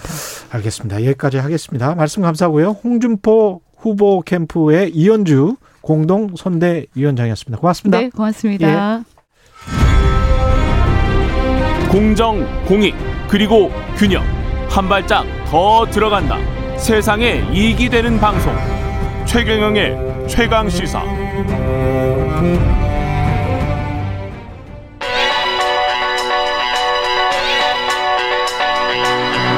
최강시사 시네리의 눈. 네, 시네리의 눈 뉴스포터 시네리 에디터 나와 계십니다. 안녕하십니까? 네, 안녕하세요. 예, 오늘은 우리나라가 OECD에 가입한 지 25년 됐는데. 네. 예. 1996년에 처음 가입했어요. 96년에. 예, 제가 초등학교 때 이 뉴스를 들은 예. 기억이 있는데. OECD 가입하고 외환 자유화하고 IMF가 네. 났습니다. 터졌죠. 맞습니다. 그런데도 25년간 예. 과연 어떤 성과가 있었는지 뭐 요즘 참 경제 뉴스만 보면 우리나라 망한다는 얘기 많은데 좀 실제로 어떻게 됐는지 네, 좀 짚어보고자 합니다. 아예 망하기 힘들어요. 네. 예. 벌어놓은 거는 많습니다. 네. 예. 우리도 많이 했습니다. 사실은. 맞습니다. 예. 25년간 정말 눈에 띈 그런 성과들이 많았는데요. 가장 눈에 이제 제가 짚이는 것들은 1인당 GDP입니다. 이제 이 OECD에서는 그 각자 나라마다 물가와 환율이 다르잖아요. 예. 그래서 실제 국민의 구매력을 측정하는 이 지표, 이 PPP, 그러니까 구매력 평가를 보는데 1인당 GDP가 우리나라가요. 지금 40년 뭐 우리보다 40년이나 더 일찍 OECD에 가입한 영국이나 프랑스와 비슷한 규모로 성장을 했고요. 예, 구매력 기준으로 했을 때는 그렇다는 말이죠. 맞습니다. 예. 그리고 일본도 거의 비슷하게 우리가 좀 추월을 했습니다. 일본보다는 높아요. 네. 예. 그래서 이 1995년도만 해도 이 지표가 1인당 GDP가 13,498달러였는데 이게 작년에 43,000달러 수준으로 높아졌고요. 이게 지금 헛갈리실 수 있는데 네. 구매력 기준 1인당 GDP입니다. 네. 1인당 GDP에 어떻게 보면 이제 국내 소비자들이 그 나라에서 얼마나 많이 쓸 수 있는가를 정확히 네. 측정하는 것이기 때문에 네. 일반적인 GDP보다는 훨씬 더 뭐랄까요? 삶의 풍요로움을 더 많이 측정할 수가 있죠. 이게. 그렇습니다. 예. 그래서 일본의 경우는 이게 우리나라보다 오히려 적었습니다. 42,939달러. 우리나라랑 한 200달러 정도 차이가 났고 예. 지금 영국과 프랑스 그리고 이탈리아도 우리보다 이제 적단 말이죠. 예. 이렇게 보면 우리나라 국민이 1인당 구매할 수 있는 어떤 구매력이 이제 프랑스, 영국 수준이라는 겁니다. 그렇죠. 네, 그래서 그 정도로 이제 올라갔다고 봐야 되고요. 경제력 그 중에서 구매력은 굉장히 높아졌다. 네, 그래서 예. 경제적인 측면만 보면 이제 우리나라는 선진국이 맞습니다. 맞아요. 그래서 예. 선진국으로 봐야 되고 또 그 외에도 좋았던 평가들을 보면 뭐 교육 그다음에 고등교육. 우리나라가 고등학교를 졸업하는 그 이수율이 굉장히 높고요. 그리고 또 GDP 대비 연구 개발 투자를 굉장히 많이 했습니다. 예. 기억나시는지 모르시겠지만 이번에 UN 산하기구에서 발표한 예. 혁신지수 보면 우리나라가 세계 5위권 안에 들었고 아시아에서는 1위. 를 했었잖아요. 그래서 이 GDP 대비 굉장히 연구 개발에 박차를 가하고 있다. 이렇게 볼 수 있고 또 한 가지 이제 OECD의 아예 전면에 딱 홈페이지에 들어가면 나오는 게 코로나 동안 가장 잘 대처한 나라로 우리나라를 꼽았어요. 예. 그래서 우리나라가 이렇게 할 수 있었던 것은 사실 그 일단은 이전 수업이 있었다. 네, 사스로 인한 전염병 수업도 있었고 그리고 이 뉴딜 핵심인 정보통신 기술을 활용해서 굉장히 잘 대응을 했다는 건데 특히 외국에서 봤을 때는 우리 정부가 봉쇄나 통행 금지를 전혀 하지 않고 이렇게 위기를 헤쳐나갈 수 있었던 것에 대해서는 예. 이전 전염병에서 배운 교훈을 활용한 것 그리고 마스크 대란 같은 것들을 어떻게 대체했냐 봤더니 우리나라는 바로 이제 추적을 해서 마스크를 이제 재고를 보여주는 어플리케이션까지 개발했잖아요. 그렇죠. 그래서 이런 문제들을 굉장히 잘 헤쳐나갔다 이렇게 평가했습니다. 우리가 뭐 기대 수명도 높고 좋은 게 많죠. 장점도 네. 많지만. 네. 근데 아직까지 좀 지표상으로 안 좋은 것들도 꽤 있습니다, 사실은. 네, 예. 격차입니다. 예. 뭐 요즘 뭐 그런 얘기도 나오죠. 기생충, 그다음에 이제 오징어 게임. 그게 다 한국의 이런 빈곤율, 그리고 격차, 그렇죠. 이걸 보여주는 것이다. 급격하게 그게 늘어난 측면이 있기 때문에. 맞습니다. 특히 우리가 급격하게 경제 성장을 하고 네. 급격하게 빈부격차가 늘어난 나라입니다. 네, 맞습니다. 예. 그래서 가장 부유한 사람과 가장 가난한 사람 사이의 격차를 봤는데 우리나라는 인구의 상위 20%가 하위 20%의 5배 이상의 자산을 가지고 있었어요. 예. 근데 여기서 되게 특이했던 게 뭐냐면 또 OECD가 이 정치 참여율도 계산을 하는데요. 이 정치 과정에 대한 시민 참여율을 봤더니 인구 상위 20% 투표율은 92%. 인구 하위 20% 투표율이 60%. 우리나라는 그 격차가 32%여서 다른 OECD 격차의 3배에 달하는 그런 격차를 보이고 있는데요. 예? 이게 뭘 말해주냐. 부자인 사람들은 더 부를 지키기 위해서 투표를 열심히 자기 한다. 자기 이익을 지키기 위해서 열심히 투표를 하는 반면에 네, 가난한 10%. 사람들은 투표를 하지 않는다. 네, 그렇게 보여진다는 겁니다. 마치 미국의 흑백 갈등하고 똑같네요. 네, 그렇게 미국의 흑인들이 있습니다. 투표율이 굉장히 저조하고, 네. 그러면서 가장 가난한 사람들이 몰려 있는 것이 또 이 인종이고. 맞습니다. 강남에 가면 투표 안 하겠다는 사람 없습니다. 거의 다 투표한다고 하고요. 예. 사실 좀 비강남 지역은. 저도 제 친구들 보면 피곤해서 안 하고 싶다라는 얘기를 더 많이 하는데 네, 어떻게든 그래서 이런 것들 봤을 때 아이러니네. 네, 우리나라의 빈부 격차가 심해지는 것들이 결국에는 이런 문제와 연결되어 있지 않나. 기후 문제도 있고 네, 사실은 그렇죠. 네. 우리 환경 문제도 좀 심각합니다. 예. 그래서 이 부분들도 여전히 개선되어야 할 것이고요. 지금 우리나라의 이제 그 문제는 포용을 좀 더 해야 한다. 그러니까 이게 좀 아무래도 키워드가 이번 정부도 포용과 뭐 함께하는 성장이었지만 예. 이것에 대한 국민적 합의가 좀 더 이루어져야 될 것 같고요. 지금 취약 계층의 문제는 결국 사회 전체 문제가 됩니다. 그렇죠. 그 리찬스 위킨스의 말처럼 예. 사회적 불평등은 우리가 생각하는 것보다 훨씬 더 파괴적이기 때문에 저는 예. 코로나 이후에 더 이 갈등은 심해졌다고 보고 이 디지털로 급속하게 변화되면서 이런 불평등이 심해진 거에 대해서 우리가 이제 더 이상 선진국이 됐으니까 급급하게 지키는 것에만 너무 몰두하지 말고 어떻게 하면 좀 이 불평들을 함께 완화할 수 있는지 그런 것에 대한 정말 구체적인 논의가 좀 됐으면 좋겠고 이번 대선 주자들한테도 그런 것들을 좀 더 듣고 그렇죠. 싶은 심정입니다. 그러니까 경제 성장률만 따질 게 아니고 네. 우리가 또 낮은 게 네. 행복순위라는 게 있거든요. 맞아요. 예, 지속가능 발전의 법 네트워크라고 이게 UN 산하 자문기구인데 네. 한국의 행복순위가 54위예요. 맞아요. 예, 근데 이게 이유가 뭐냐면요. 예. 너무나 뉴스들이요. 우울한 뉴스가 많다는 것도 지적이 됐습니다. 사회가 너무 경쟁적이고 네. 예, 이웃이나 그 다른 사람들에 관해서 조금 배려하려고 하는 특히 네. 이제 이런 질문이 있었어요. 당신이 곤란에 처했을 때 바로 도움을 청할 친구나 친척이 있느냐. 네. 한국은 여기에서 91위예요. 맞아요. 커뮤니티 석도에서 정말 낮았습니다. 예, 알겠습니다. 신혜리의 눈, 신혜리 기자였습니다. 고맙습니다. 네, 감사합니다.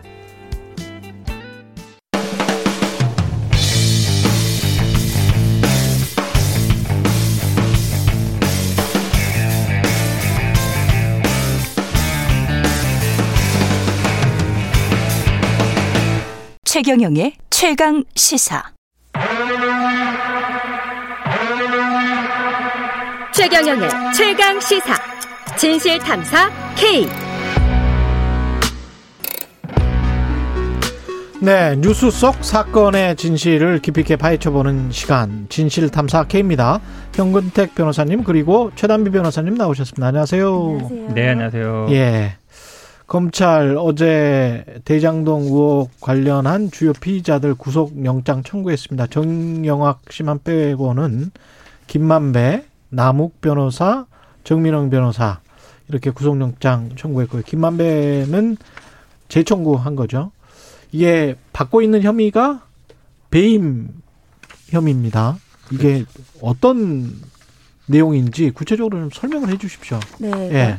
이 어제 추가로 이제 기소도 됐고 이제 영장도 청구가 됐는데요. 예. 이 영장이 청구되면서 이제 받았던 게 이 특경법상의 배임입니다. 그러니까 예. 유동규 전 본부장과 공범으로 일단 본 거고요. 이 배임의 내용이 먼저 2015년에 민간합동 대장동 개발 사업을 진행을 하는데 그 진행 과정에서 이제 화천대유 같은 특정 민간업체에게 유리하도록 예. 공모지침을 먼저 결탁해서 작성을 했다. 아. 그리고 우선 협상자로 이 민간업체가 지정되도록 불공정하게 배점도 조정을 했다라고 검찰은 보고 있고요.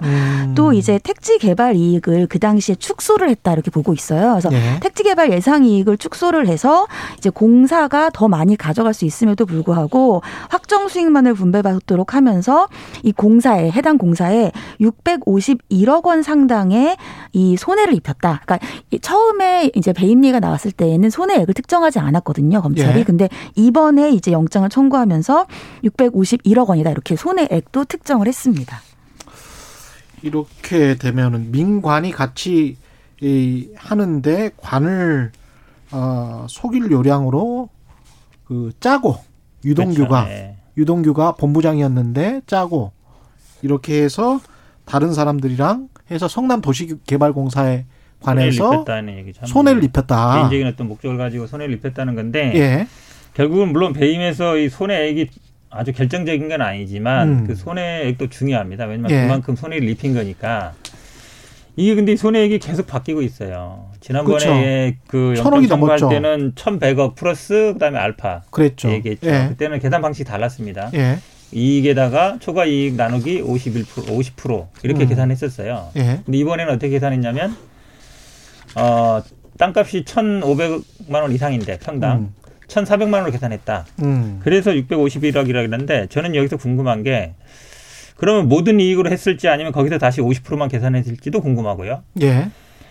그다음에 이거는 뭐냐면 어제 또 도시공사에서 또 발표를 했어요. 도시공사에서 뭐라고 그랬냐면 한 1,700억, 1,800억 정도 된다 이랬어요. 거기는 또 그렇게 거기는 이제 분양 그 아파트 분양까지 포함시킨 거예요. 예, 거기도 아마 또 지분으로 나눈 것 같은데 또 경실련은 또 8,500억이라 그러고 이 말은 뭐냐면 계산할 때마다 다르다. 예. 보는 관점마다 다르다. 예. 결국 저는 이렇게 뭐 어떻게 생각하고 있냐면 다 결과론적으로 보는 거예요. 지금 와서 보니까 이만큼 도시공사가 더 가져갔어야 되고 민간이 덜 가져갔어야 된다. 근데 그거는 계산하는 사람마다 다르다. 근데 그 기준 시점이 지금의 시점이기 때문에 그렇죠. 이게 법적으로 법원을 설득할 수 있느냐. 그게 관건이죠. 한마디로 얘기하면 이제 민간에서는 경영 판단이라고 그러고 공공에서는 정책 판단이라고 그러는데 같은 거거든요. 그런데 검찰 기소장에도 택지 개발 예상 이익을 축소했다는데 이렇게 되면 예상 이익을 이 사람들은 완벽하게 알았다라고 지금 돼야 되는 거예요. 계산 방식이 1,500만 원 이상인데 평당. 예. 그 당시에 1,400만 원으로만 잘랐다는 거잖아요. 그렇죠. 1,400만 원으로만 봤다는 건데 예. 그럼 그 당시에 그 1,500만 원 이상이 된다라는 게 확실했어야 되는 거거든요. 거의. 그렇지. 예, 그 논리가 성립돼야 되는데 그렇죠. 그게 과연 되겠느냐. 근데 결국은 제가 보기에는 다 똑같아요. 어떤 식으로 계산하든지 간에 금액은 계산은 할 수 있어요. 누구든지. 근데 그게 당시 기준으로 판단했을 때 확실한 거냐. 그 가정과 전제가. 그렇죠. 그게 제가 보기엔 그래서 지금 650억 최하라고 하지만 또 뭐 지난번 영장엔 1,100억이라 그랬고 도시공사는 또 법률 자문한데 1,700억, 800억이라 그러고 또 경실련은 8,500억이라 그러고 이게 계산할 때마다 다르거든요. 사람마다. 예. 그래서 제 생각에는 이 배임 자체가 좀 어렵지 않냐. 개인적으로는 좀 그렇게 보고 있습니다. 어떻게 보세요? 최담희 변호사님은? 일단 이 금액을 특정하는 부분에 있어서 제가 예.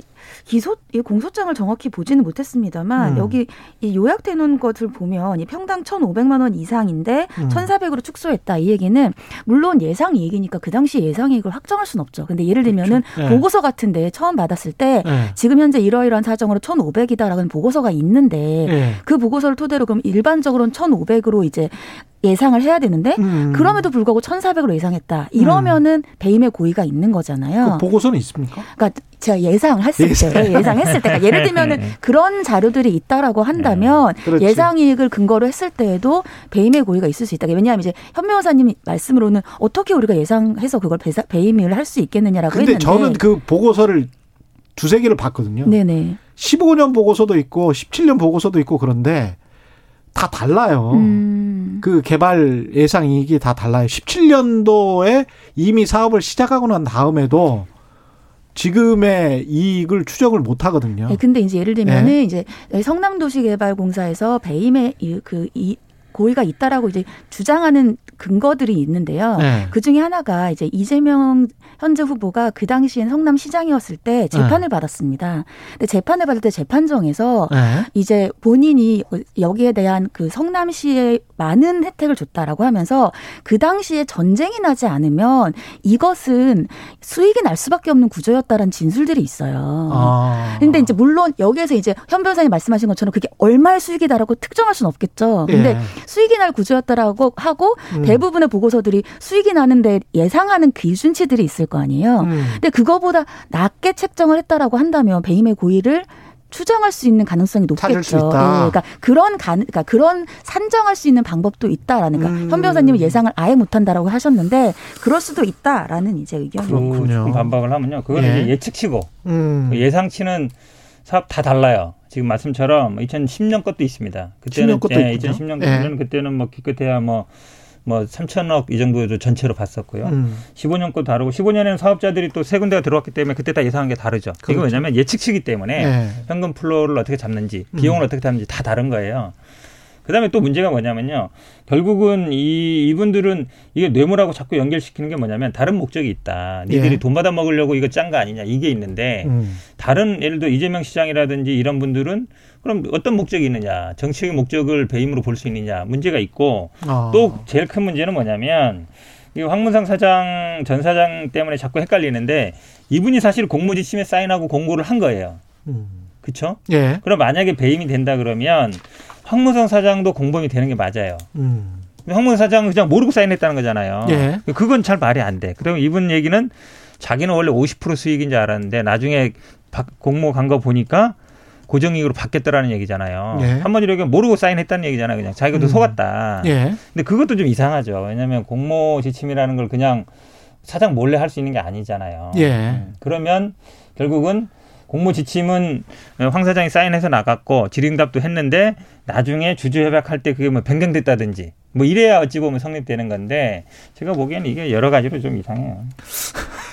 최단배 변호사님 관련해서 더 덧붙일 말씀 있으세요? 일단 그래서 여기 질문 중에 하나가 이제 그럼 검찰이 꽤 수사를 오래 했는데 한 달 정도 흘렀잖아요. 예. 그런데 지금 이렇게 한 번 영장이 김만배 씨한테 기각이 됐다가 새로 예. 이제 영장을 또 신청을 하는 것이고 그럼 그 사이에 많은 검찰들의 보강 증거들이 있었을 거예요. 뭐 어제 알려진 바로는 뭐 관련자 진술이라든지 수표 추적을 해봤더니 돈이 뭐 유동규 씨를 거쳐서 남욱, 정민용에게 전달된 수표들이 있다. 이제 이러한 것들이 새로 발견됐다라고 하고 있고요. 예. 또 뭐 새로 발견된 것들이 뭐 진술이라든지 아니면 새로운 뇌물의 금액들도 새로 검찰이 특정을 했다 이렇게 나오기 때문에 이제 남은 거는 물론 영장을 발부받고 수사를 좀 더 해야겠지만 예. 과연 이 돈이 어디까지 흘러갔는지 그렇기 때문에 뇌물례가 계속 나오는 것이고 그리고 말씀하신 것처럼 그 당시 대표였던 뭐 정 씨라든지 아니면은 그 사실 실질적으로 시장이 결제 권한을 가졌다라는 또 주장들도 있기 때문에 과연 마지막으로 이것을 결제했던 사람들이 어디까지 갔는 것인가 뭐 이런 것들도 검찰이 추후에 수사할 예정이로 있다 이렇게 보입니다. 예. 조금 추가하면요. 저는 아마 이게 뇌물 사건이 깨지면 배임도 깨질 수 있다고 봐요. 아까 말씀처럼 예. 배임을 거는 목적이 손해 얼마 이익 얼마로는 이건 계산마다 다르기 때문에 안 되고 개인의 어떤 목적을 위해서 돈을 받을 목적을 위해서 이걸 했다. 이제 그거는 말이 그렇죠. 되잖아요. 그렇죠. 그럼 이제 뇌물이 돼야 되는데 그렇죠. 이 뇌물이 처음에는 뭐 영장 청구할 때는 뭐 4억 수표 1억 현금 이랬다가 지난번에는 다시 기소할 때는 뭐 5억 현금이라 이랬다가 요번에 다시 이제 4억 수표 1억 현금으로 됐는데 이제 김만배 씨가 유동규 본부장한테 뇌물을 줬다는 거 아니에요? 그거를. 예. 근데 그거 이제 결국은 남욱이나 정영한테 흘러갔다는 얘기인데 그러니까 물론 이제 뇌물로 받은 돈도 자기 갚는 데 쓸 수는 있어요. 근데 보통 그렇게 하진 않거든요. 예. 그리고 뇌물을 뭐 수표로 주는 경우도 많지 않고 그러면 최종 돈의 종착지는 남욱이나 정영학인데 일단 남욱이나 정영학이라 한 것도 이상하고 왜냐하면 한 사람을 딱 찍어야지 남욱이나 정영학한테 갔다는 것도 이상하잖아요. 근데 이게 왜 그러냐면 남욱 사무실에서 뭐 발견됐다는 얘기가 있다 보니까 그렇게 된 것 같은데 예. 그럼 뇌물로 받은 돈을 내가 빌린 돈을 갚은 데 썼다. 예. 그 얘기잖아요. 예. 그게 얘기하면 그냥 빌려서 빌린 갚은 돈을 썼다고 얘기해도 되는 것이고 아니면 원래 이쪽으로 줄 건데 내가 건너갔다 얘기도 주는 거고 예. 뇌물로 받아서 그거를 개인 빚을 갚는 데 썼다는 얘기가 제가 보기에는 오히려 변호인 입장 같기도 하고 좀 이상해요. 이게 좀 논리적으로 성립이 좀 안 되는 것 같기도 해요. 쉽지 않네요. 고발사주 의혹과 관련해서는 손준성 검사 곧 뭐 소환조사 받을 것 같은데요. 오늘 내일. 어떻게 보십니까? 수사 동력이 다시 확보가 될까요? 글쎄요. 아니요. 저는 그렇게 생각 안 하는데 예. 이제 물론 공수처가 모든 증거를 언론에 보도하진 않겠죠. 근데 현재 가장 중요한 게 손준성 검사가 과연 이 고발장을 작성했는가. 본인이 아니면 다른 사람을 시켜서 작성했는가인데. 그게 검사인가. 그렇죠. 그리고 예. 이제 손준성 보냄이라고 하는 그것이 이제 위조되지 않았다는 게 지금 공수처가 갖고 있는 가장 강력한 증거거든요. 그런데 그렇죠. 여기에 대해서는 또 손준성 검사 측에서는 내가 그걸 작성해서 보낸 게 아니라 반환한 것인데 그것이 전달된 것이다 이렇게 주장을 하고 있어요. 네네. 그렇기 때문에 여기에 대해서 아직까지 공수처가 정확하게 누가 고발장을 작성했는지 아니면 지시를 당한 사람이 있는지도 특정하지 못한 상태거든요. 그래서 이런 부분들이 없는 상태에서 지금 영장도 기각이 됐고 두 번이나. 그런데 오늘 만약에 소환 조사를 했는데 특별한 증거를 들이밀면서 조사를 하지 못한다면 저는 공수처가 이번 수사에서 상당히 그동안의 동력을 잃는 것뿐만이 아니라 공수처가 되게 굉장히 열의를 가지고 했단 말이죠. 그렇죠. 근데 이러한 조사에서 제대로 된 결과를 내비치지 못했다면 저는 공수처가 설립된 것에 대한 것들도 근원적인 이런 공격을 받을 수 있는 사건이 될 것이다. 이렇게 게다가 사실은 미래통합당 그 선대위 부위원장을 맡은 사람이 내부 고발을 한 사안이기 때문에 이런 사건도 제대로 수사를 못하면 포렌식까지 했다라고 오늘 예. 보도에서 나왔거든요. 예. 이게 근데 쉽지 않은 사건이 말씀처럼 방금 말씀처럼 사실은 그 고발장이 나와야 돼요. 원본이. 어디서 작성되는지 어느 컴퓨터에서 작성되는지 그걸 그게. 찾아야만이 작성자를 찾을 수 있어요. 안 그러면 다 빠져나갈 여지가 있죠. 이처럼 나는 그냥 전달만 받았다. 나는 그냥 전달만 한 거다. 이럴 수 있거든요. 그러니까 이게 검찰에서 작성됐다라는 근거. 결국은 어느 컴퓨터에든 그 작성 원본이 있어야 되는데 근거 서류나. 근데 그게 제가 보기엔 못 찾았을 수도 있어요. 그 결정적 증거가 없다 지금. 있는지 모르겠다. 제가 보기엔 아직까지 보도된 걸로 보면 잘 안 보이는 것 같아요. 그러니까 결국 지금 나오는 거 보면 그 판결문 원본을 뭐 조회한 사람 이 정도만 나오는 거잖아요. 그러니까 그분이 했을 가능성은 있지만 왜냐면 그분도 그럴 거 아니에요. 나는 판결만 조회해서 줬다. 그렇지. 그렇게 말할 수 그렇게 있죠. 그렇게 그리고 나는 전달해줬고 작성한 거는 손 검사가 했을 거다 얘기할 거고 손 검사는 자기는 뭐 누구한테 받았다. 전달만 했다. 이렇게 나올 수 있어서 이게 참 미궁으로 빠질 가능성이 있습니다. 근데 다른 사건들 뭐 대검찰청이 생산한 윤석열 그 전 검찰총장 장모 최모 씨 사건 대응 변호 문건 그러니까 대검찰청이 사건 대응 문건을 대검찰청 내에서 지금 작성을 했다는 거죠. 근데 이게 장모 최모 씨에게 흘러갔다면 이거는 또 문제가 다른 거 아니에요? 뭐 고발 사주랑 비슷한 거죠. 예. 고발도 시키고 고발 조사도 하고 이거는 뭐냐면은. 검찰이 조사하는데 한쪽에서는 변호인 역할을 하는 거잖아요. 대응 문건을 만든다는 거는 장모 입장에서 그러면서 피고발인한테 피의자한테 그렇죠. 흘리고 근데 핵심적인 거는 이제 검찰이 갖고 있는 정보를 예를 들어 그 사람에 대한 정보라든지 뭐 고발한 사람이라든지 이런 사람들이 결국은 이게 아마 성남 그 땅 사건에 대한 것 같은 4개의 사건이 있었는데 그중에 고발한 사람이 있을 거 아니에요. 고발한 사람이 처벌도 받고 수사받는 게 있단 말이죠. 그렇죠. 그런 정보가 결국은 장모 측에 흘러간 거 아니냐. 그러면 이게 심각해지는 거잖아요. 그럼 심각해지네. 왜냐하면 수사 고발한 사람에 대한 정보가 흘러가는 거기 때문에 검찰이 한쪽에서는 수사하고 한쪽에서는 변호인 역할을 하고. 검찰이 완전히 공정성을 잃어버리게 된 거죠. 그렇게 되면 고발 사주랑 그 구도는 비슷해요. 왜냐하면 고발도 시키고 조사도 하는 거. 이거랑 비슷한 거라서 이것도 지금 공수처가 들여다보고 있는 거죠? 들여다보고 있고 TF팀까지 꾸렸다 뭐 이러한 보도도 있었는데 뭐 오보라는 얘기도 있고요. 근데 문제는 여기도 지금 이런 주장만 있지 변호인 측에서는 어떠한 문건도 검찰로부터 받은 바가 없다는 거예요. 그리고 지금 그 변호인 측에서는 이 도촌동 사건을 그 변호인이 굉장히 오랫동안 변론을 했어요. 그러니까 그 장기간 동안 변론하면서 뭐 사건 기록이나 증거나 법리나 굉장히 많이 축적되어 있는데 내가 검찰보다 훨씬 많이 한다. 받을 이유도 없다는 거예요. 그리고 지금 공수처는 이 얘기를 하고 있는데 여기에 관한 어떤 증거도 지금 현재 밝힌 바가 없습니다. 그러니까 이건 정말 문건이 넘어갔다고 보인다 이 정도라서 고발사주보다도 더 초기 단계에 있다 이렇게 볼 수 있죠. 근데 아마 그 보도를 저도 뭐 보도 보고 하는 거니까 뭐 고위 검사가 그쪽 변호인이랑 뭐 전화했다는 얘기도 있고 그다음에 지금 말씀처럼 오래 했을 수도 있는데 그 결국 고발한 사람에 대한 수사 정보, 그게 관건이거든요. 예를 들어서 그 사람이 뭐 어떤 처벌을 받고 이런 거는 나중에 알 수는 있지만 어떤 진술을 했다든지 아니면 그 사람이 어떤 내용을 얘기했다든지 이런 거는 사실은 수사한 사람 아니면 모르거든요. 물론 피고발인 입장에서 고발당한 사람 입장에서 조사받으러 가서 내용도 들을 수 있고 그다음에 재판받으면 그 수사 기록을 다 볼 수 있으니까 예. 그래서 그걸 알 수는 있는데 과연 그 이상의 정보가 흘러갔느냐 그게 중요하죠. 검찰은 아는데 변호인이 모를 수 있는 정보. 근데 이제 이 문건 같은 경우도 당시에 이제 대검 관계자가 또 진술을 한 게 있어요. 근데 대검 관계자는 그 당시에 이제 검찰총장이었잖아요, 윤 후보가. 그렇죠. 그러니까 검찰총장인데 검찰총장의 그런 가족, 이 장모 사건이 이제 검찰에서 수사를 하다 보니까 그렇죠. 그 당시에 언론에서 이제 공정성과 관련된 얘기들이 굉장히 많이 나왔다는 거예요.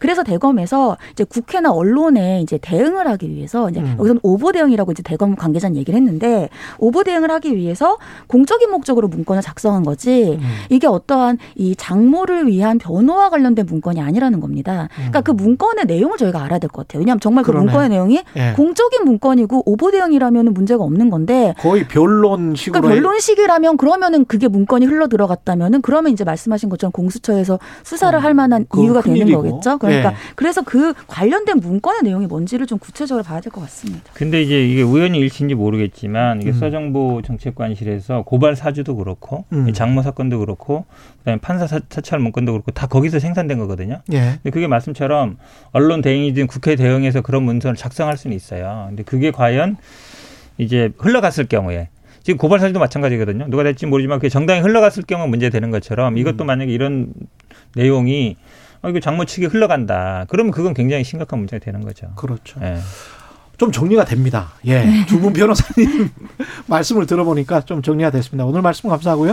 지금까지 진실탐사 K 현근택 변호사, 최단비 변호사였습니다. 고맙습니다. 감사합니다. 네, 고맙습니다. KBS 1라디오 최경영의 최강시사 듣고 계신 지금 시각은 8시 48분입니다.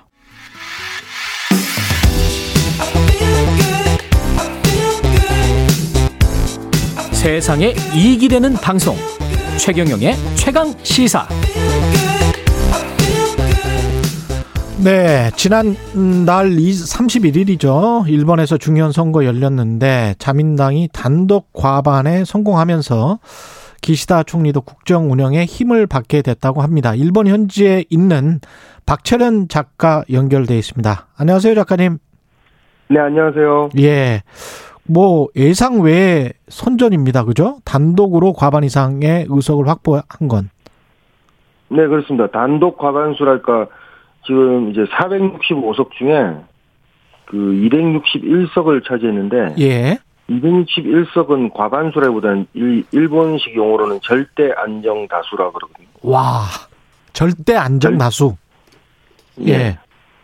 절대 안정 다수가 뭐냐면 예. 그 이제 과반수가 되면 당연히 이제 일본은 의원 내각제 국가이기 때문에 총리 대신을 이제 중의원에서 지명을 할 수 있지 않습니까? 예. 그럼 이제 총리 대신을 뽑을 수 있다는 거고, 이제 절대 안정 다수는 뭐냐면은, 그, 일본에 17개 정도 상임위원회가 있습니다. 예. 그 상임위원회에 그, 위원장? 전부 다 이제 자기네들 위원장을 할 수 있는 거죠. 전부 다? 예. 일본은 이제 중요한 본회의에서는 법안에 대한 심의를 안 하거든요. 아. 상임위원회에서 법안이 올라오고, 그 법안에 대한 심의를 한 다음에, 중요한 본회의에서는 그걸 통과시키는 작업을 해요. 엄청나군요. 그러니까 거의 예. 뭐 옛날에 뭐 민주당이 180석 얻은 것보다 훨씬 더 대단한 한국에서 다수라고. 예, 아, 예, 한국에서 예. 그 이게 헌법까지 개정할 수 있습니까? 아, 유석수와 지금 이제 헌법 개정은 예. 이제 지금 이제 공명당하고 연립 정권이기 때문에 예. 공명당이 이번에 32석 예. 네, 32석을 얻었기 때문에 합치면은 이제 297석이 되는 거, 296석이 되네요. 예. 거기 그러니까 이것만으로 보면은 이제 개헌선이 3분의 2니까 310석이거든요. 예. 310석이기 때문에 안 되는데 문제는 이번 선거에서 가장 이제 선전을 했다고는 승리를 거둔 데가 일본 유신의 모임이라는 일본 유신회라고 한국에서 말하면 유신. 예. 예, 메이지 유신할 때 유신인데. 완전히 구구파의 냄새가 확 나네요, 유신. 그 정책은 뭐 좀 진보적인 것도 몇 개 있는데. 예. 사상적인 그런 모습을 보면은 그 개헌에 무조건 찬성하는 정당이기 때문에 원래 이제 오사카 도오루라는 그 한국에서도 유명한 일본 내에 좀 극우주의자가 있는데 예. 그분이 만들었던 정당이 이제 전신이고 근데 그분은 이제 좀 약간 뭐라 그래야 되나 당이랑 안 맞는다 그래 가지고 너무 좀 극우적이라 그래 가지고 그분은 예. 이제 은퇴를 했거든요. 예. 강제 은퇴를 했는데 그 지금은 좀 정책 같은 경우는 진보적인 것도 좀 있긴 있어요. 그런데 이제 사상적인 측면에서 본다면은 거의 자민당과 비교 뭐 비슷하기 때문에 예. 그 정당이 이번에 41석을 얻었어요. 와. 원래는 10석 정도, 11석 정도밖에 없었는데 예. 아주 군소 정당이었는데 이번에 41석 그러니까 41을 얻었기 때문에 예. 합하면은 334석이 되지 않습니까? 아, 개헌선 넘어가네요. 그러면 예, 개헌을 뭐 훨씬 넘죠. 개헌이 310석인데 뭐 중간에 반대표나 그런 게 나온다 하더라도 뭐 넘어가니까 아마 이번 회기에 벌써 개헌되는 거 아니냐라는 이야기가 일본 내에서 많이 나오고 있는데 그러면 전쟁할 수 있는 국가 일본이 될 수도 있겠습니다. 그 자민당 식으로 개헌이 되면은 거의 뭐 그쪽으로 갈 확률이 높죠. 전쟁이라기보다는 이제 구조가 폐지되겠죠. 당장 그렇게 할 어떤 그 뭐랄까요 요인이 있나요? 일본 자민당 정권에. 뭐 근데 지금 중국과의 관계가 계속 대만 쪽 이쪽에서 문제가 있고 센카쿠 열도라는 문제도 있고. 예. 그 북한도 이제 미사일 쏘고 있고 그러니까 그런 분위기를 역시 만들어가고 가려고 마음만 먹어버리면은 그렇게 예. 될 수는 있는데. 근데 기시다 그 총리가 이번에도 이제 101대 총리 대신으로 분명 또 지명이 되겠죠. 예. 근데 기시다 총리가 그렇게 뭐 그거를 좀 제어해주지 않을까라는 이야기도 있고. 아. 근데 이제 기반은 이제 조건은 마련된 셈이죠 지금. 아. 약간 좀 불안하네요. 그렇게 뭐 극우적인 인물이라고 뭐 그렇게 헌법 개정에 엄청나게 찬성을 하고. 뭐 그런 극우적인 색채의 헌법을 개헌을 하자 뭐 이런 식의. 그런 사람은 아닐 것 같기는 한데요. 예. 모르겠네요. 그 부분은. 예. 경제적인 부분이랄지 이런 것도 중요한 그 요인이 될 것 같은데요. 지금 일본 네. 코로나랄지 경제랄지 어떻습니까? 지금 일본은 거의 뭐 위드 코로나 뭐 이렇게 돼가지고요. 예. 지금 뭐 하루에 PCR 검사하는 게 15,000건, 13,000에서 15,000 정도밖에 안 됩니다. 예. 그리고 지금 뭐 한국에서도 저도 저한테 그런 얘기 많이 물어보는데 일본에서 왜 이렇게 코로나 환자가 급감했냐. 일본은 지금 상당히 코로나 걸린 사람 PCR 검사하면 양성 반응 나오는 사람 되게 적거든요. 200명, 300명 수준까지밖에 안 돼요. 예. 그래서 그게 왜 그러냐 자꾸 물어보는데 예. 제가 볼 때는 아마 유료로 한 것도 있고 아. PCR 검사가 유료거든요. 예.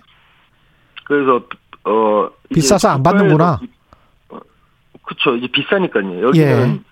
그냥 자기가 가서 자기 스스로 가고 싶다 그러면 의료보험 적용이 안 되기 때문에 한 뭐 15만 원, 한국 돈은 15만 원?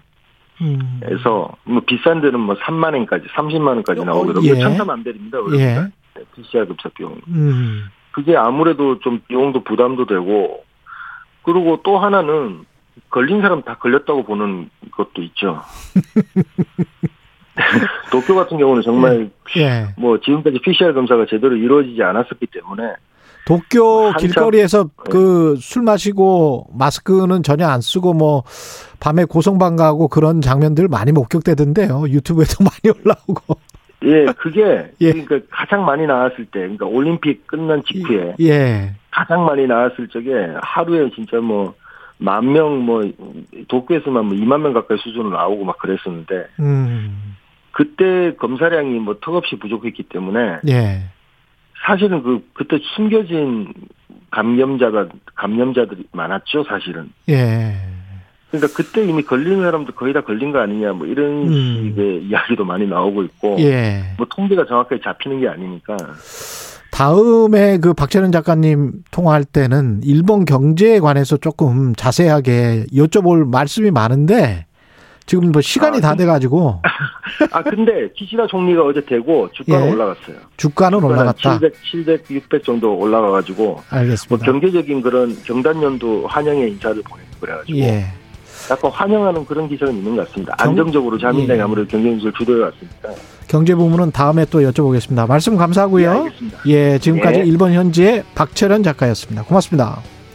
네. 11월 2일 화요일 KBS 1라디오 최경영의 최강 시사였습니다. 고맙습니다.